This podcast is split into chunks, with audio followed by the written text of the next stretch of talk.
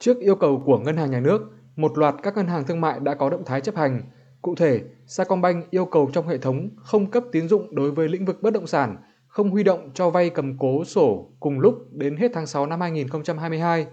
Tương tự, Techcombank cũng thông báo tạm ngừng giải ngân khoản vay mua bất động sản kể từ ngày 25 tháng 3 năm 2022. Còn Agribank cũng hạn chế cho vay đối với kinh doanh bất động sản. Dư nợ cho vay đối với lĩnh vực này ở Agribank hiện chỉ chiếm chưa đầy 1% tổng dư nợ 1,5 triệu tỷ đồng. Bà Phạm Ngọc Thiên Thanh, trưởng bộ phận nghiên cứu thị trường và tư vấn phát triển của CBRE nhận định, bất động sản được xem là loại hình đầu tư rủi ro. Việc ngân hàng nhà nước siết chặt tín dụng vào thị trường này đã diễn ra trong vài năm trở lại đây và sẽ tiếp tục siết chặt trong năm 2022. Do đó, việc huy động vốn lớn đối với các chủ đầu tư bất động sản sẽ khó khăn hơn. Phía người mua bất động sản cũng gặp khó khăn, từ đó sẽ dẫn tới giảm nguồn cầu của thị trường. Bà Thanh đánh giá thời gian tới hiện tượng đầu cơ sẽ giảm đi cái điều này thì nó cũng sẽ tốt cho thị trường bất động sản à, bởi vì thị trường bất động sản của thành phố Hồ Chí Minh lại vẫn chịu áp lực về giá và tăng giá sẽ tiếp tục trong năm 2022 2023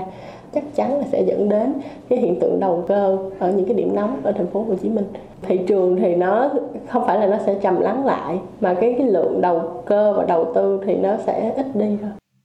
Theo ông Nguyễn Duy Thành, Tổng Giám đốc Công ty Quản lý Nhà Toàn cầu Global Home, thị trường bất động sản sẽ trở nên minh bạch hơn sau động thái siết tín dụng, tránh xảy ra bong bóng bất động sản khi nhà đầu tư sử dụng đòn bẩy tài chính. Ông Thành nhận định, nhà đầu tư cá nhân, nhỏ lẻ sẽ lựa chọn những kênh đầu tư phù hợp hơn, không đầu tư vào những dự án bất động sản không đầy đủ pháp lý, chậm tiến độ mà chuyển sang đầu tư đất nền phân lô có pháp lý hoàn chỉnh, phù hợp với túi tiền.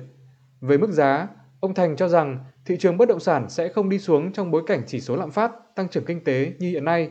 Khả năng mức giá sẽ đi ngang ở một số khu vực thậm chí tăng giá ở những khu vực đã hoàn chỉnh về chính sách, chủ trương phát triển đô thị, hạ tầng, kinh tế xã hội. Thì như vậy giá và cái sự xuất đất nó không có phải là à, đồng bộ trên phạm vi à, toàn quốc mà nó sẽ là thanh lọc lại cục bộ một số nơi có à, pháp lý hoàn chỉnh và và lại đón thêm một làn sóng của các nhà đầu tư mà chuyển qua đầu tư về những cái bất động sản nhỏ lẻ tại thị trường một số nơi tiềm năng. Trong kế hoạch, Ngân hàng Nhà nước yêu cầu các ngân hàng thương mại phải hướng tín dụng vào sản xuất, kinh doanh, lĩnh vực ưu tiên theo chủ trương của chính phủ. Theo các chuyên gia, việc này sẽ giúp tạo thêm cơ hội cho những người mua bất động sản không cần đòn bẩy tài chính, cũng như giúp những người có nhu cầu thực không bị cạnh tranh mạnh từ những người đầu cơ ngắn hạn.